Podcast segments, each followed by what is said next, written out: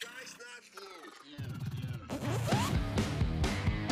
mama, run you, mama, run you, it's what the world needs. Run you, mama, mama, run you, it's what the world needs. Bloody, bloody, bloody. You need to understand that when the time comes, I'm going to be taking over. Welcome back to the Cult House Podcast. I'm your host, the Scholar of Spite and the Saturday Night Delight, Roger Riddell. Joining me today, he is the vocalist for Zealot R I P, the sampler for Pig Destroyer, and the drummer for Hate Beak, which, if you didn't know, is a band that is fronted by a parrot. He is Blake Harrison. How you doing today, Blake? Hey, good. There's a little uh, edit right there. So the drums for Hate Beak are programmed, so Mark and I basically do all of it. We do a little programming each, uh, right? Play bass, play guitar, whatever we need.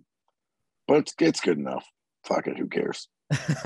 You know, I've always uh, kind of wondered about Hate Beak because uh, I didn't know if the parrot was actually real. It is, however, we don't own it. Um, so it's a buddy of ours, and uh, his now ex-wife owns it. So uh, we do have a lot of recorded, hours of recorded, uh, quote unquote, vocals from it. So if we were to do another uh, small record, like a split or an E P, we, we, was, we would still have enough material for that. Yeah, but uh, basically what you're saying is that Waldo is effectively retired. Yeah, I mean, really want to go hunt it down. Uh, and to be quite honest, you know, even though with this huge record boom, those records aren't really selling. Uh, there might be a big thing for Hate Beak, a big, uh, let's say, advertisement piece. Uh, but we'll see. Um, you know, it's also a thing that Mark lives in Jersey now, so it's not as easy as us to do the stuff as when he lived in Maryland. Um, so, and you know, when we get together, we don't always want to work on music. And so, you know, I mean, it's also kind of like, how much of that stuff can you listen to? I mean, there's uh, there's that whole period there uh, around the time that you all did that where uh, there's kind of uh, a little run of like bands that had animal vocalists, because uh, I remember like Caninus and all of that too. We were the first. Uh, Caninus, we actually did a split with Caninus on Reptilian Records. Yeah, it yeah, sold out like crazy fast. You know, I, uh, I remember when that came out, and uh, uh, at the time, it was it was one of those things where uh, it was something that I would put on when I was like really stoned. Yeah, I mean, it's also a thing. Like, I love a novelty seven inch. Um, I've got uh, some of the Anal Trump stuff. Uh, I have a old old record called Grudge. And was kind of making fun of straight edge. Um, I have this super group that no one really knows what's who's in it. Hardcore band called Gay Rilla Biscuits, and they take classic hardcore bands and turn them into homosexual, positive homosexual songs. So uh, instead of nailed in the nailed to the X, it's nailed in the ass. Uh, and it's supposedly it's like all famous hardcore people, but I've never been able to find out who did that sort of thing. So, you know, that was part of it, is just kind of have fun, you know? Yeah. Yeah. And uh, earlier today, I was talking to our pal Stavros from the Atlas Moth and, yeah. uh, you know, texting back and forth with him. And I told him that I was going to be talking to you tonight. And uh, he just said, uh, talk to him about this dick. Oh, Stavros, you rascal. I would talk to him about my dick. I don't know if you ever heard that. It's a guy from Boston who gets karaoke songs of uh, famous songs and just says my dick the entire time. So like he is uh it's a great record, it's hilarious. Uh like Kiss is on my list by uh Hall Notes is one I can remember, and he just sings my dick through it to the same ballad. Uh I'll try to, I'll try to remember to send it to you when we're done.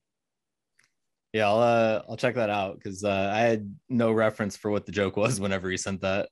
That's not, he's just saying his dick. Just be like, hey, don't Um, so yeah, before we get uh, too much deeper into this, uh, you uh, recently beat cancer. Uh, what was that like? Um, what was the beating part like, or what yeah. was? So that, I mean, that's process? That's a big amorphous question. yeah. Um. So I got lucky. It wasn't that terrible. Um. For me, uh, they have a specialized medication that's really good for mel- stage melanoma, which is what I had, um, and a couple other cancers. I think it's really good for lung cancer. And as a thirty-year smoker, certainly doesn't hurt. Um. I'm currently like very, very close to quitting, but it's really tough. Um, but yeah, so the process wasn't too bad. I did get a little sick and was hospitalized. There's two medications that they could join together, and it really fucked me up. Um, but we were aware that I had the potential to do that. So I was in the hospital right before the Decibel Metal and Beer Fest, and it was really touch and go. Um, so I was in the hospital for three days. I think it was about four days before I had to go to the festival. So yeah, it was a little, it was a little rough, but uh, you know, it's a huge relief. I still have a lot of debt from that. Um, I'm currently unemployed, uh, but you know, I'm starting to pick back up and get a little contracting work here and there. So you know, it'll all work out, provided I can quit smoking and get back in the gym. Um, the medication is really kind of jacking my stomach up these days, which is a very known side effect. So the next trip is to the G I doctor and see if I can, you know, kind of change that a little bit. Yeah, yeah, because, um, you know, I kind of knew that all of uh, the cancer stuff was going on. So it was, uh, from my end, uh, I thought it was just, like, really cool to see that you were still out there, like, doing all this stuff, like, putting out a Zealot R I P album, uh, doing the Decibel Fest and all of that. Well, I mean, fortunately for me, it didn't really affect me. It was located kind of in my armpit, and uh you know, it was just kind of it just kind of shrunk. I mean, the medication does mess me up, but I love performing and I love the band so much that it would take a lot to get me to not perform. Um not too long ago, uh we played the Audubon, and I was having a lot of issues with my stomach, stirring up constantly, couldn't really keep food down. um So that was kind of rough because I felt like I had to puke the entire time on stage, but I pulled it off. Uh, you know, hold on, I just dropped one of my earpods. You're not using this video, are you? yeah, the video's uh, the video's gonna be part of it, but uh, uh-oh, I see if I can edit around that. oh, I just want to hold it up so I don't look fat. Um, so you know, it, it's it's t- it's not really touch and go. I have my good days, I have my bad days, but fortunately, my bad days aren't terrible. You know, so. It's uh pretty good, um, cons- all things considering, you know. So uh, here's a warning to everyone: go get, go to the dermatologist, get checked out. This could have been avoided had I I'd done that, probably. So yeah, um, I mean, you know, at the very least, you've uh, you've avoided adopting a cancer as the pit slogan. Oh my God. You know, it wasn't really necessarily ever Uh, worrisome to me because my oncologist, uh, he was just like, I was like, is there anything to worry about? And he's just like, no. He laughed. He's like, no, you know, he's like, we got it. And this stuff doesn't work. There's a really solid plan B. So it's really not an issue. So I just got to keep going to the dermatologist and quit those cigarettes, but I'm down to less than one cigarette a day. So. Yeah. And so, uh, you put out an album with Zealot R I P last year, uh, The Extinction mm-hmm. of You. And uh, as someone who's a member of what is basically a supergroup, how much do you hate the term supergroup? So much. Uh, I don't think that that's ever really true. Um, you know, me and Schleibaum are, are in well-known bands, and our drummer was in a well-known band. Uh, that was a while ago. And their bass player was in a semi-well-known band, or still kind of is. I think they're pretty part-time these days. But uh, yes, that's a terrible name. Um, I never think about it that way. Uh, I never think about myself or anyone in Pig Destroyer or anyone, um, you know, kind of on the same level as rock stars. Uh, it's a very small scene, um, and though it's getting pop- more popular, uh, you know, I'm not a rock star. I have to work. Uh, I don't have a Lamborghini, you know. It's not, though, you know, the, the record industry, the music industry is not the eighties where you could just put out a, a record and make a ton of money. Or even the nineties when there was uh, a lot of independent bands made a lot of money. You can sell records these days with nowhere near the amount that you were able to in the nineties. And Spotify, we everybody knows, doesn't pay shit. So, you know, I think the industry will level out somehow. So artists are, are kind of uh, compensated a little bit better. But, you know, we're just in a time where this stuff is new and everyone's trying to figure it out, you know? Yeah. Yeah. I mean, I do think that um, it's interesting that for as much as there's that trade-off of uh, you don't really put out the album now and like make a ton of money off of it, but it's also easier now than ever to get your material out there in front of people. Oh my God, dude. I mean, in the eighties and early nineties, you know, I would like look at the thanks list on the Terrorizer World Downfall record and be like, okay, they thanked all these bands. I'm going to go check them out. Or Danny Lilker, uh, you know, being in Nuclear Assault and then Brutal Truth. He's a walking billboard for so many bands. Every picture of him, he was wearing a different band shirt. And it checked them all out. I mean, I got burned a couple times, but I also found some really great stuff. And, you know, even now, I try to do that in interviews or in pictures. Um, I try to promote bands I think is great, but it doesn't always translate to people checking them out. Yeah. Yeah. I mean, it's, um, it's cool though that there's like so many more outlets though, I guess, because you can just be like uh, someone. I mean, you who, can just yeah. Google grindcore and YouTube. Yeah. You know? Yeah. Or whatever the fuck we are nowadays. I don't consider us a pure grindcore band anymore, and I don't think any of us really do. Um, yeah, I think that ship kind of sailed after Prowler or Terrifier, but, you know, we like to challenge ourselves and write different records because it would be boring for us to write the same records. I feel like I keep going off on tangents, but... You know, it's, uh, that's all good, but... um As far as uh, doing vocals in Zealot R I P, was uh, was this like the first time that you had done the vocalist uh, kind of thing? No, there's a local grind band called Triac, and uh, I was actually the second singer. Rich from Drugs of Faith was the first singer for a little tiny bit, and then they got me. So um, that was a long time ago. So my voice has definitely changed, and. Uh, With the cancer and the cigarettes, I'm not in the same shape I was. So I'm working on trying to get that back. Uh, I really do like it. Um, it's like a great outlet for my anger and frustration. Um, I mean, just screaming at people and like being getting paid for it is very therapeutic, you know? Yeah, I mean, I've, I've always thought it was interesting that um, the average person probably thinks that it's easy to just like scream, you know, like that. No. But uh, you do have to have your voice in like a certain shape before you can do it well and like not feel like your like throat is shredded.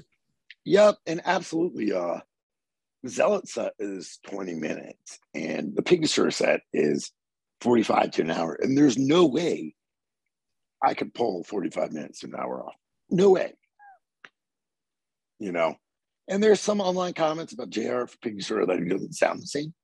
Yeah, he's forty-five years old, you know? Like, I want to be able to tell those kids, like, just wait, it's going to happen to you, but, you know, I don't really respond to stuff on the internet. Yeah. I mean, even uh, even people who sing, like, you know, normal or whatever, uh, like Danzig, like, their their voices change over time. Oh, absolutely. Yeah. I mean, Rob Halford is a great example. He had such a strong voice. I mean, you just can't hit those high notes anymore. I mean, fantastic vocalist, but I mean, he's what, late sixties, early seventies, you know? Yeah. I mean, you can't expect, you can't expect that.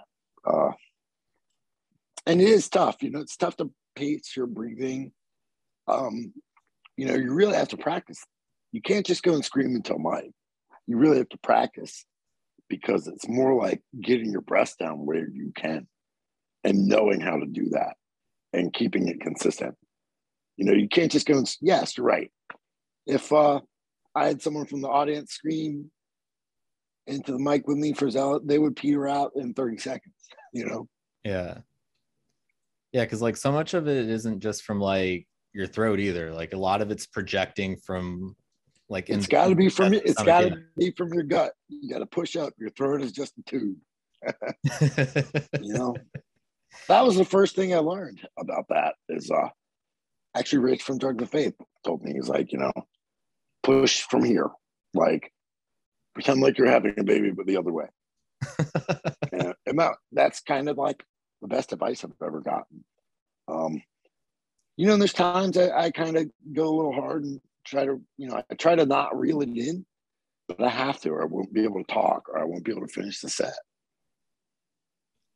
Yeah, I mean, that's uh, that's got to make it a little bit more difficult too, though, uh, with the stomach issues that you were having uh, from from your cancer treatment as well. Well, fortunately, I haven't played a Zealot show, or we haven't practiced at all since that's been going on. But, uh, you know, it's not just that. We're writing new material. Um, and, you know, if my stomach was bothering me, I would just kind of talk my lyrics to get the rhythm and the pacing down. Uh, it's a process, you know. A lot of times I uh, kind of just scream in a pattern just to see how I'm going to lay my lyrics out. And a lot of, it seems like a lot of people do that, but, um, you know, that's just part of it. Yeah. Yeah. And uh, you all also uh, had a, a beer come out uh, called Ambush Predator to promote the new album. Uh, that no. was with D C Brau, right? Correct. Yeah. The second beer for Zealot, actually. Uh, we had a beer release in November, right before COVID really hit. Um, and we did it, God damn, I can't remember the brewery offhand. Uh, with a brewery from Virginia. Um, I want to say uh, Victory Brewery or Champion, I think. Um, so, you know, it, it's that kind of stuff is just a really good. Like, we, we've known the D C Brau guys forever. Um, I've known them for, I can't even remember, probably ten, twelve years. Uh, so working with them was great. And it's just like kind of a good way to advertise your band. But, uh, you know, a lot of bands have beers now. Yeah, that's uh, that's kind of been like the, I guess, sort of the big trend for uh, for promoting new music now. For a while, um, yeah. You know, and to me, it's cool, but it gets less exciting. I like to do new stuff instead of the stuff I've already done. Um, but you know, like with Pig Destroyer, we work with Three Floyds, and they're so good to us. And treat us so great, man. If they say, hey, do we want another beer? I'm like, do what you want, you know? Yeah. I mean, at least the, the beer route makes sense. Uh, do you remember when Motorhead had like a wine? Yeah. It's like, that's, wine is not what I associate with that band. Yeah. Um, I saw somebody the other day that was trying to do like a band. Had a, it wasn't like a band I would like, like, I didn't want to say five finger, five finger death, death punch, but it was something like that, like one of those big quote unquote metal bands. Um, and they were doing a gin. And I was like, who the fuck is this marketed to? Like half of your crowd is fifteen year olds. Like, you know, and uh, I mean, that stuff is cool for fans. Uh, Pig Destroyer made a hot sauce and I had it limited to fifty bottles. Um, because it's not really a money grab. It's just something fun to do, you know? I mean, um, there's some bands but, though, where I think you, you could get a lot of mileage out of a hot sauce for some bands. Like, uh, if Anal kind of done that. Yeah. Um, there's a lot of jokes with, that can tie to that. I'm friends with Kyle from the Sword, man. And their hot sauce was fucking amazing. And every time he comes through town, I'm like, yo, what's up? And he hands me three bottles. um, But yeah, I mean, it's the same thing with beer. The beer, uh, the first couple of bands to do it got a lot of mileage. And then, like, the first underground band I remember doing it was uh, Municipal Waste. Because Dave is such a beer nerd. Um, and he was the one that actually re- recommended Three Floyds to us. He told Three Floyds about Pig Destroyer. So, uh, you know, for an underground metal band, I think it's uh way cool, because if you have a show and you have the beer available, you the fans can kind of drink it and kind of get into the vibe and have fun. but I also don't think it's a necessity, you know? Yeah. Yeah. I mean, that was, um, that was always one of the things that I liked about uh, the guarbecue, was that guar actually had their own sauce to go with it. Right. Yeah. They had barbecue sauce. I've been trying to get one of those made just because of the Pig Destroyer name, but yeah, you know, whatever. I'm trying to like keep holding this cracker. I can't seem to find the angle I think is more flattering, but also I'm wearing my glasses, so that's a new that's a relatively new thing for me. So it's not the reading glasses, which is even lamer. But yeah. I mean, in uh in preparing for this, uh I was listening to some other uh interviews with you from the past year or so. Uh so especially when I got to, you know, asking about the beers, I was trying not to cover the same ground that uh that you already talked about on like Vox and Hops and uh anything like that, uh but the right. one thing that jumped out at me from one of those interviews uh was that you're talking about how you grew up uh you know, kind of in like a rural community, and uh-huh. uh you know, in those places you end up uh, trying your first beer when you're like, you know, as a teenager and whatnot. And I was listening to that and I was just like, yeah, that that checks out. I had my first beer when I was in like preschool. It was more like eleven. Um yeah. We were, me and my friends were hellions, man. Uh, there weren't a lot of kids that liked the music we liked. Uh, we were like thrash metal kids, and I kind of was the first one to branch out into punk rock. Um, and there wasn't a lot to do, man. There still isn't down there. I'm from Southern Maryland. And uh, we would just kind of get drunk and raise hell, like what we thought was raising hell. You know, we run, run around the woods and push trees over and just dumb shit like that. Um, And, you know, when I went to college, I didn't really go to college. I more just kind of drank, uh, which is why I don't have a degree. a degree. um, but, yeah, we, that's, you know, we're very, very from a very rural area.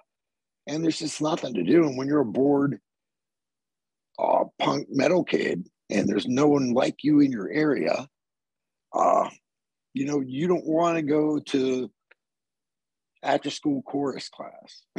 You know? Yeah. Yeah. I mean, I, um, I had my first beer on accident when I was in like preschool, because my uncle just left a Budweiser sitting around, but, uh, and I was like thirsty or whatever. But, uh, to your point about the, uh, nothing to do in like rural areas. Like I grew up in small town Kentucky. And I think when I was a teenager, there was like the movie theater, loitering at like the mall or at the laser tag right. place or in the Walmart parking lot, or if you like knew someone who um had parties a lot when their parents were out of town, or their parents just like didn't care, uh you would go party at their place. So we didn't have a mall in my entire county. We would have to drive to Charles County or Annapolis. Um, I didn't know you were from Kentucky. Are you a Kinghorse fan? Yeah, yeah. That was another thing Me that too. I was going to bring up, because uh, you were the first person that I've ever uh, run into outside of Kentucky who knew about Kinghorse.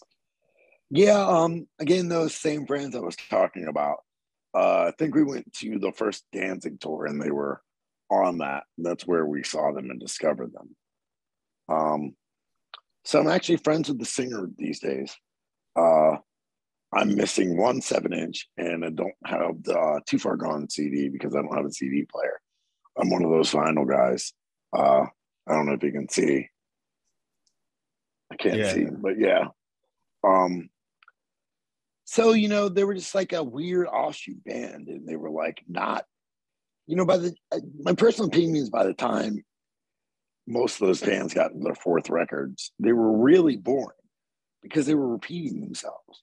Um, and except for Metallica and Slayer and Anthrax and such. But, you know, like, I don't know, man, the fourth Exodus record is terrible. Like, shit like that. So, you know, that's when I kind of found punk, because I was getting so sick of the same shit. Um, that's when I got into the Smiths and The Cure and Depeche Mode and Echo and the Bunnymen and stuff. Um, and the Dead Kennedys and the Misfits and the Circle Jerks and Black Flag, because I didn't want the same boring shit. Um, and there was a shitty, a lot, I'm sorry, a lot of shitty thrash records. I mean, bands that like put out one record and never got another record because they were terrible. So, you know, we just, I think I got off point. Um, but we just move on with, I had to just move on with my life. I didn't want the same shit. Um, so yeah, but that's how we found Kinghorse. Ironically, when we saw them, that was a place near Baltimore. It was called Painter's Mill. And we saw them and Danzig. And then next week we saw Slayer on the South of Heaven tour. And the place burned down like after that. It was like, you know, as a fifteen-year-old, sixteen-year-old, like, ooh. But it was, pro it was probably just bad wiring. Yeah. Well, you know, the um the Kinghorse dudes had originally uh toured with Danzig when he was still in Samhain, because uh Sean when they were Maurice. Mike, when they were yeah, Maurice. Yeah. yeah. Yeah, I didn't know how much of that stuff you talked to Sean about before. Um, I think that was mostly the weed turned me on to Maurice, and that was relatively recently. Um, I've talked to Sean about that. Uh, I've tried to talk to Mark Abramovich, but I don't think he's super interested. Yeah, uh, he, so he Sean, took me a little bit to line up for. Um, I don't know if I've if I've uh, sent it to you before, but is I guess a decade ago now. I did like an oral history of uh, Louisville's punk and hardcore scene for Louisville Magazine. And that uh, Endpoint, Endpoint, yeah. Rodan. Um, I'm trying to think of some other ones, but. There's like Malignant Growth was the band that the uh, the Abramoviches had been in originally, and uh, um, I think they were in that band. Uh, yeah, there was uh, there's uh, the Dick Brains, uh, End Table. Uh, there's a lot of good bands. End Table, End Table, End Table. Yeah, that's terrible. That's awful. It's an awful band name. I uh, I get really kind of bent out of shape when band names are so bad, man. It really like just irritates me, and uh, I, I get really bent out of shape, especially now when people have like the same band names of other bands. It's like, dude, all you gotta do is put it in Google. Like, you know, that's actually why Zealot is Zealot R I P, because technically we would have had the, the band name first. Mike and Jason uh, have been trying to do Zealot forever, and they were practicing like fifteen, sixteen years ago. But like, who cares? Like, I'm not emailing them and say, hey, we have the name. So Zealot R I P it is. I wanted, of course, like a lot more different. I wanted like uh, references to The Shining or Twin Peaks references, but whatever. Yeah, that and uh, when you've got like bands from different countries that have the same name, and then the country that they're from is like noted after the band name, that kind of drives me nuts too, because it gets too confusing after a point. Well, I mean, it's way different at Pentagram from Chile, Pentagram from the U S, because there wasn't the internet then. Yeah. So I kind of get that. I mean, Pentagram from Chile probably never left Chile until Maryland Death Fest. Uh, but now I never had as many shows canceled either. I mean, this year it's happening, man. This year it's happening. So yeah, well, I yeah. Now Bobby has uh, convenient excuses to cancel shows if uh, if there's a Pentagram tour. Yeah, absolutely. Yeah, not to not to browbeat the guy. Um yeah, no, I uh that was I think around the time that uh the I had first like connected with you on social media. I remember you mentioning like Kinghorse or something in a post, and uh being like really stoked about that. So uh oh yeah, man. Yeah. Sean Garrison's fucking scream, like, yeah, you know, there's like for Zealot, there's like some really definitive influences on how I prefer to do my vocals. Tim Singer from Dead Guy, Sean Garrison, Sean from uh, Swizz, that in the first Dag Nasty, he was on the first Dag Nasty record, and DeWitt uh, from Integrity. Um, but you know, I don't sound like any of those guys. I wish I did. But uh, I, I don't know. I think it just kind of totally went off gear on and off track for you. Yeah. No. Did you uh, did you ever hear Sean's last band, I Have a Knife? Yeah, he sent me some of the stuff. Yeah. Yeah, they were they were really good. I think I've listened to it a little bit, but I, you know, I have a hard time if I'm not in the car or at work, and I've been unemployed for a while, to listen to music. Um, Like, I have a stack of records sitting by my record player that I need to go through, and I just haven't. Sometimes I do, or if I have people over, but, you know, I have to be doing something. I cannot sit and listen to music. Yeah. I have to be doing something else. Yeah. But sometimes it's really tough if I'm, like, put on the Misfits or the Smiths or the Pixies when I'm working. I can't work because I'm too busy rocking out, you know. Although it's hard to rock out to the Smiths. Yeah, it's uh, I never could get into the Smiths. Um, how old are you? Uh, thirty-five. Yeah, so I'm about eleven years older. Yeah. So, uh, yeah, that stuff was like a little bit more prevalent when I was around. Like, you would have kind of had to go search it out. Um, there were still people listening to it that I appreciate their musical opinion when I was a teenager, you know? Yeah. I mean, I think at my age too, my main exposure to them has been through Morrissey being kind of an asshole. So yeah, that's another, he's, he's, that's another barrier to entry. Yeah. He's, he's a complete twat. I get it. I still like his music, but I'm never going to stick up for the guy. Uh, I mean, I, he's just a fucking idiot. Yeah. You know, I mean, he's no Seth Putnam, but he should just shut his mouth and do his music. That's what his fans want. You know, yeah. I've always thought that, you know, I've been asked in many interviews stuff about politics or life lessons. Um, but, you know, I've always hated when movie stars or sports people or musicians give opinions about that. I'm just some guy in a band. Like, what does it fucking matter what you think? I think about psychology. Like, it doesn't, you know? Or what I think about consumerism.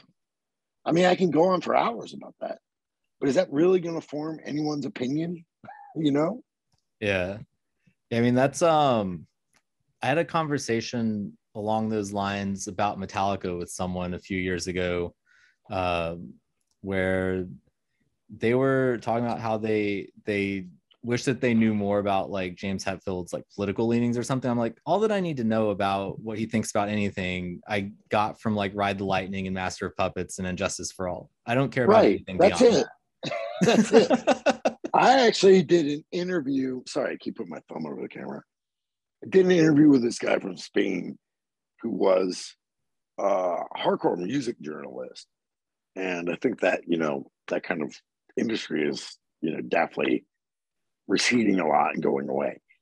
So he does like a podcast, and he was like, so what's your favorite song on uh, Ride the Lightning? And said, Trapped Under Ice. A, it's the fastest.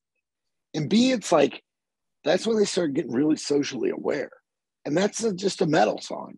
It's not about suicide or nuclear war, you know? Yeah. It's not really a socially conscious song. Yeah, I mean, I, I feel like if anyone has anything that they really want to say about anything like that, uh, especially, you know, from the standpoint of being a musician, it's probably going to be in their music, and you can probably figure it out from there.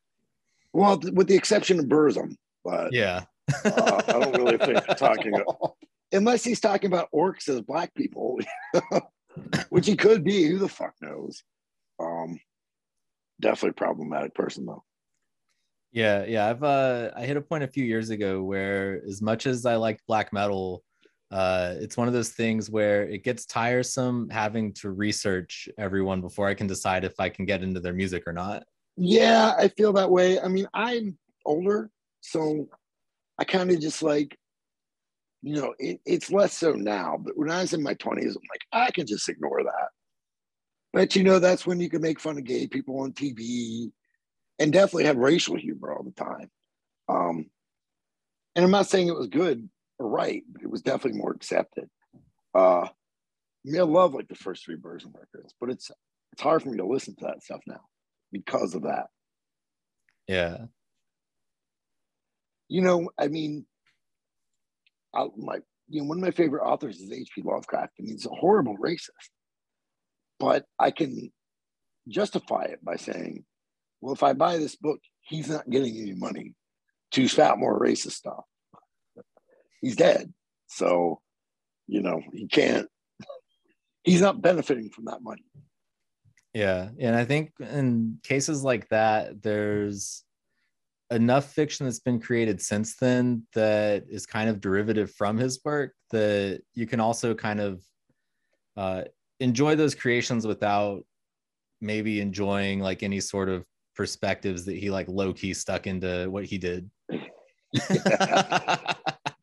Exactly, man. Um, you know, it was hard for me to reconcile that too, but somebody pointed out the same thing. They're like, once I find out, I found out or put that together that he definitely was like super Connecticut blue blood white person that was terrified of any other race. Um, they're like, you're not giving him or even his estate money. He doesn't have an estate with his ancestors.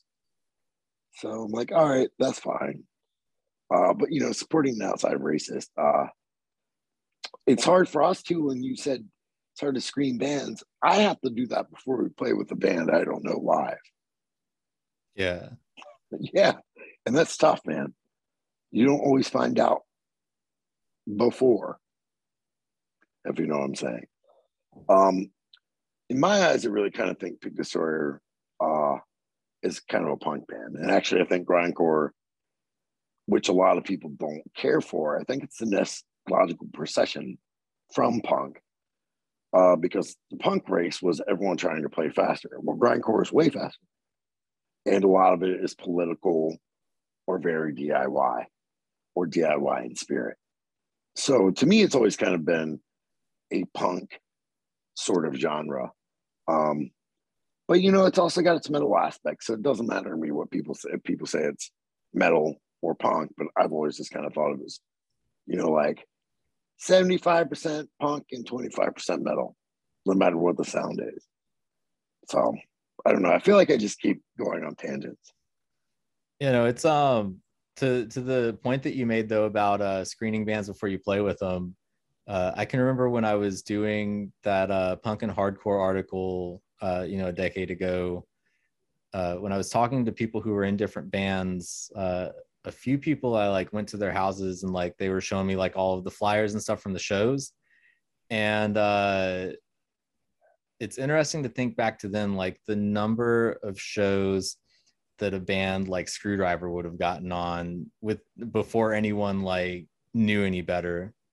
Well, everyone knew better. I mean, only yeah. their first record was, uh, their first record was really just kind of an older record. Um, but, you know, I feel like at that time it's just kind of glossed over, but then when they kept doing it, you know, it's not like, ah, we can kind of forgive this one record. I mean, I don't know, because I wasn't really ever in that scene. Um, I've always tended to stay away from like the actual, uh, violence of that sort of stuff. Uh, I went to go see a band in Baltimore once, and it was kind of the skinhead uh, versus punk versus the metalhead still. Uh, and it's kind of like the crossover times where the, a lot of the metalheads were getting the more punk stuff. And I saw a skinhead guy scalp a metalhead, and I was like, this is just not for me, man. Yeah. Uh, and even the band, I'm relatively friends with some of them, the Next Step Up, they don't, it's not like that anymore, you know. Uh, it might have been like that a little bit, but they were kids, you know.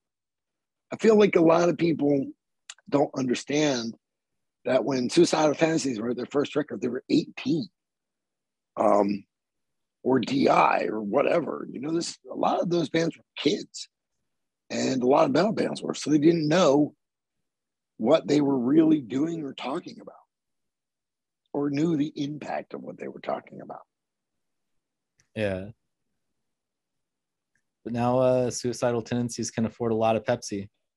Oh, Christ. That band has not been, not been good since, like, I don't know, maybe the nine, ninety-two when that record came out, but I don't, some of it's pretty stagnant. Uh, yeah. It's just the the the staying power of that as a meme though. I mean, look, that first record is phenomenal. Yeah, but there's better punk records. That one just caught on, I think, because of the ridiculous of uh I Saw Your Mommy, and the ridiculous of that song, rid- ridiculousness of that song. Um, you know, I feel like every kid in high school could always get a chuckle out of that, even still. Um, but yeah, I don't see their appeal in two thousand twenty-two. Yeah, I see their appeal in nineteen ninety-four. So.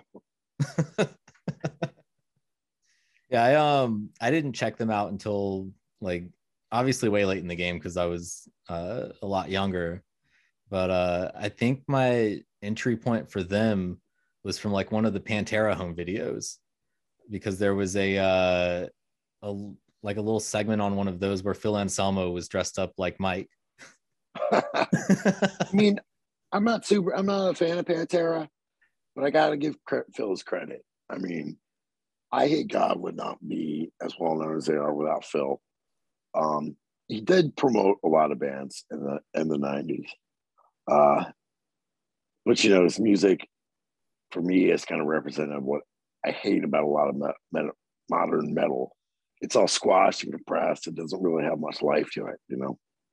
Yeah, yeah, and they were um, kind of like the forebears of the nineties, like tough guy metal. Yeah.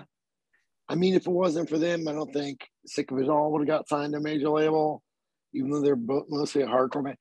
It's really tough for me when a fan comes and talks to me and it's like, hey, man, do you like Meshuggah? And I was like, yeah. I'm like, no, I do not. But I don't want to be a dick to those kids. And don't, you know, I don't always have time to debate them. or the inter- or the interest, you know? Yeah.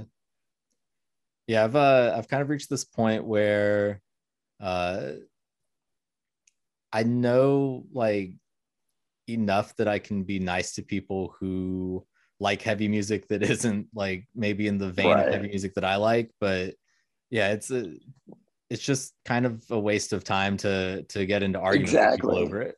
Exactly. I can't remember what point in my life that changed, but in my twenties, man, the word poser was spat it from my mouth probably forty times a day. You know? And, you know, people say that I'm a poser and Pig Destroyer is posy. I mean, it's whatever. It's what you like. We've always, Pig Destroyer has always had the attitude that if you don't like it, don't buy it. We don't, we do this for us, you know? Yeah. I mean, the, the, the fans and having fans is great, but we don't do anything intentionally that we don't want to do. Yeah, yeah, because y'all were never really like the kind of band that uh, that was, you know, we're doing this to try to get big and like go tour the world and all of that. No, never. Um, and that was mostly first, firstly because of Scott's job. Um, he was on call a lot uh, for the job he had, you know, from the beginning till when I first joined. Uh, but you know, he's got a wife and two kids, and right now we're too old, except for our bass player, to, you know, fucking slug it out on the road, man. That's uh, something you got to be used to doing, and we aren't. We might be doing five days with Eunice Waste, and that's probably the longest run of dates we played in fifteen years. Yeah, you know it. Uh, it gets really hard on your body the older that you get, because you start feeling all those joints that you didn't know that you had, you know. Yeah, my back's not great anyway, so sitting in a van for eight hours is not helping that, you know? Yeah. Um, but, you know, like, kind of at that point, it's always kind of just been for us. And if we don't like it or don't want to do it, we're not going to do it. Um, and we've never got offered big tours like Slayer or Behemoth or stuff like that. And that's cool. Uh, you know, sometimes when we do get offered some of that stuff now, I try to talk the band into it for because I think it's good for new fans to try to get some. But if it's not right, it's not right, you know, which is why we haven't done a lot of it. Yeah, I mean, it's kind of cool when a band like Pig Destroyer gets uh, put on sort of like a one-off appearance for a festival or something too, because then it feels special that you got to see them. Like, I've seen y'all play like American University, and that felt special because it was just like, oh, oh with Repulsion to college. With Repulsion, man, we were terrible. Yeah. Yeah, that was the first um, night I saw y'all. Yeah, wow. Um, so uh, can't really remember the question. Yeah, so this is my point. Uh, we used to play a lot, a lot less than we even play now. I mean, we play sometimes twenty shows a year, which is, we used to play three shows every two years. So we're out there a lot more. But uh, I love it, man. It's so hard on my body, but because I'm forty-six, I'm like firmly middle-aged now. Um, but it's just great to be hot and sweaty and feel three, four hundred, five hundred people into the same thing that you are at that moment, you know? Yeah. I mean, especially if, uh, if it still feels, you know, just like true to what you want to do. Cause I know that there's one of the interesting things that I've heard in the last several years uh, was regarding the Black Flag reunions. And, you know, anytime that Henry Rollins has ever been asked about that, he's just like, at my age, I would feel dumb singing those songs. Right. And, uh, you know, I think that Flag does it. Uh, I think Keith Morris probably would need money. Um, but I don't think the other guys need money. I think it's just, hey, let's go do this for fun. Yeah. And I don't know Keith Morris's finances, so it could be fucking wrong. uh, but, you know, there's something to, I, you know, I've always thought the idea of like being in a band that tours and then you break up and doing a couple of reunion shows would be awesome. Uh, that seems like it would feel really good. But at the same time, you know, I think J R said it best. Like when we break up, we break up because that's it. We don't want to do it anymore the same way for whatever reason. And I kind of agree with that. Sometimes when something is done, it's just done, you know? Yeah, I don't. I, I agree. I don't feel a need to drag shit out just for a couple bucks or just for whatever. You know, sometimes yeah. It just bands run their course. I mean, there's, you know, that's it. Movie franchises run their course. You know, the first, second Halloween, the third one's great, but the rest are fucking terrible. You know, yeah, and then you get the endless reboots. Yes. It would have just been better to fucking kill it and have it be what it was. Yeah. Although I did really like the uh, the twenty eighteen Halloween. Uh, which is that? That's uh, the one. That's the last one before Halloween Kills. Yeah. Shame on you. That movie. Those terrible. I think got a little bit too goofy, but uh, twenty eighteen. There's a so there's a shot in twenty eighteen Halloween that I like a lot because it's just a continuous shot of Michael going through the neighborhood, and so I think I I give that movie a lot of leeway just because of how much I like that sequence. Right. I mean, it's definitely really hard to do like a very uh, syncopated, uh, rehearsed long track tracking scene. I mean, it's tough. I don't know if you saw the one in the first uh, True Detective, but it was incredible. Um, I'm a real, like, uh, actually, me, Scott, Adam, and J R are, like, super, super hardcore movie nerds.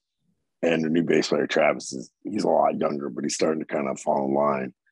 Um, I mean, like, Scott and I will talk about one movie for hours on end, you know, if we care for it. Yeah, and most of the time we agree. I think the last time we heart we we really didn't agree was the new the reboot of Suspiria. I saw no no reason for it, and all they had to do was make a movie about witches, and they didn't. So, but anyway, I don't want to. I keep feel like I, I keep getting off track here. I keep uh, feel like I'm just ta- I'm just talking to you sitting at a bar. Yeah. I mean, that's that's kind of the uh, the appeal of this format, though, is you don't have to just uh, stick to one thing. You can just have a conversation, you know? I mean, look, I do most of the interviews for the band, uh, both bands, actually. And it's cool, but a lot of times, and you're not doing it, it's like, where does your name come from? What does it mean? How? Why don't you play too much? Blah, blah. And it's like, dude, Google it. I've answered these questions twenty-five fucking times. Or more, you know. I try to keep it a little more upbeat and interesting, you know, because who the fuck wants to watch the same shit? Yeah, yeah. I mean, the the thing for me is like, as a as a fan, I always thought that it was boring to just read the same like boilerplate questions in every interview. So I've always tried to avoid doing that uh, anytime that like I interview anyone. Uh, right. I think it's it's more interesting to try to present something that helps you feel like you learned something about like the the people that are involved, like exactly. as people. Yeah. Or the process or whatever it is. Um, like in D C, there's a few kids that don't really know me, so they just talked to me about Pig Destroyer. And finally, I was like, okay, how are you? Like, how is your life going? It's boring to me to talk about something from seventeen years ago all of the time. Yeah. You know, I get I get that they're fans and they just want to ask questions, but like, I'm a dude too. I'm in the same show as you, you know? Yeah. I mean, I, um, I think I kind of like worked that out of my system like early on. Cause when I was a teenager, anytime that I went to a show, if there was a chance to like meet people who were in the bands, I would try to do that, and it quickly kind of uh, put in. Yeah, my you can kind of. These are, yeah, these are just normal dudes. Can kind of, you can kind of pick up on it that it's like, oh, I gotta answer this question about this song again, even though you, even though that's the first time you asked it. You know, you can be like, I mean, I remember when I met the band Sect, uh, which I love. It's Chris Colahan from Left four Dead and a bunch of other bands.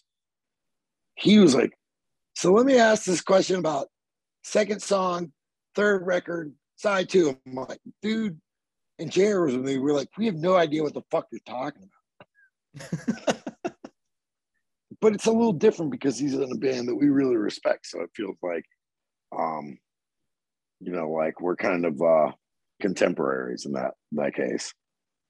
Yeah. I mean, I think the uh, the one thing that I've, that's always stuck out to me that I've heard someone ask uh, was when I was waiting to meet Henry Rollins, uh, I guess maybe like the first time I went to one of his shows, there was a person in front of me. So I like, I'll, I'll get in these situations where by the time I get up to the person, I'm just like, I don't want to like belabor them with like any stupid questions because I've just heard right. every stupid question everyone in front you of me. You just heard fifty people yeah. in front of me. You do the same thing.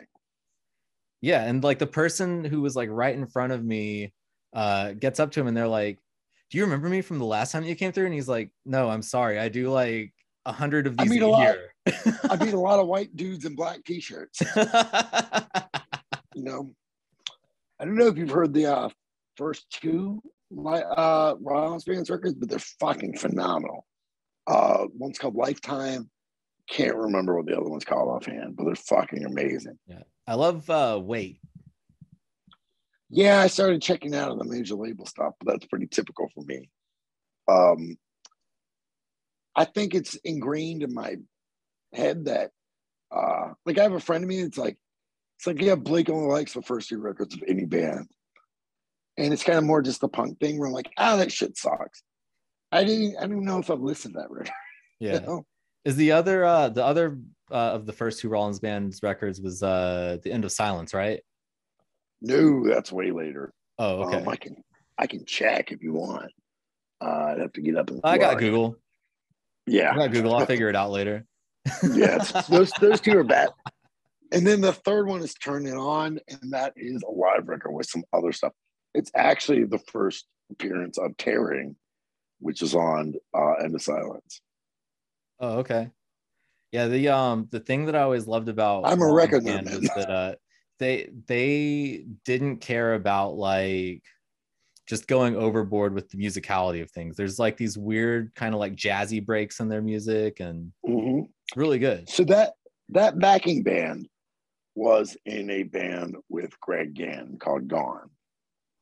So after Rollins quit or got kicked out or Black Flag broke up, uh, I guess is the right way.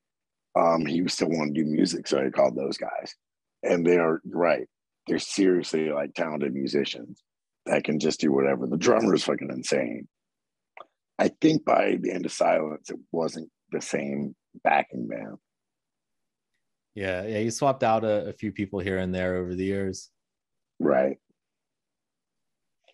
But like, I think I have uh, Minute Flag, which is Minutemen Black Flag. Uh, Rollins did this uh, four-song E P called Wartime. Uh, which was like him, a bass player, and a drummer, and someone else, but was no guitar. Uh, I've got almost all, you know, every Black Flag record. Um, there was something else he did that I, I used to have. It was pretty interesting, but I can't remember offhand. Yeah.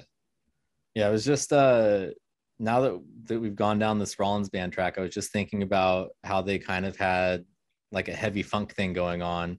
And I just had this thought go through my mind. It's like, they were kind of uh, what the Red Hot Chili Peppers could have been if the Red Hot Chili Peppers were good. So if you listen to the first two records, you'll hear a lot of Black Flag, but like less feedback. And Greg Ginn was like intentionally sloppy. So it's like that without all the, I guess, kind of punk aspects, like the feedback and the, the slop. It's pretty interesting stuff.